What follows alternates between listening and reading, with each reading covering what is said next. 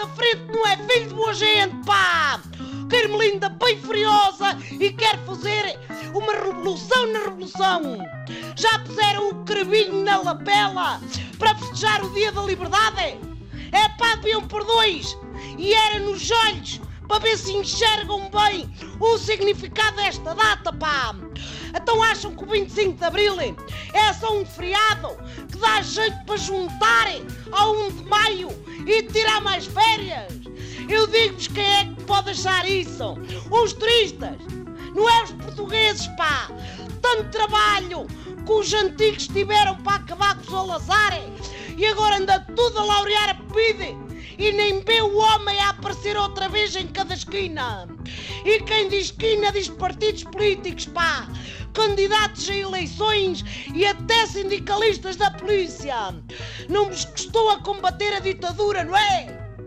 Acham que só Algueiro Maia empolgou a tropa para vir desarvorada com as chamites por aí baixo deste Santarém só para arranjar mais dias de folgas para o pessoal? É?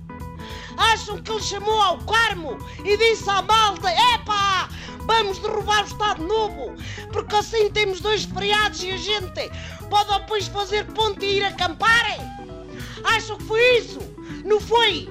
E não pensem que me enganam só porque são de esquerda. Vamos já, já para a Avenida de Sheila e gritar viva já a democracia. Só que depois chegam ao poder e é só sacar taxas para a família e para os amigos taxas de prédio e mudadores de lâmpadas de luxo. E os da direita também se ponham a pau, gostam tanto de aparecer na televisão, nos programas daquela da Cristina, a comentar e a fazer o comer. Cuidado, pá, não exagerem, não façam disto o programa da outra senhora.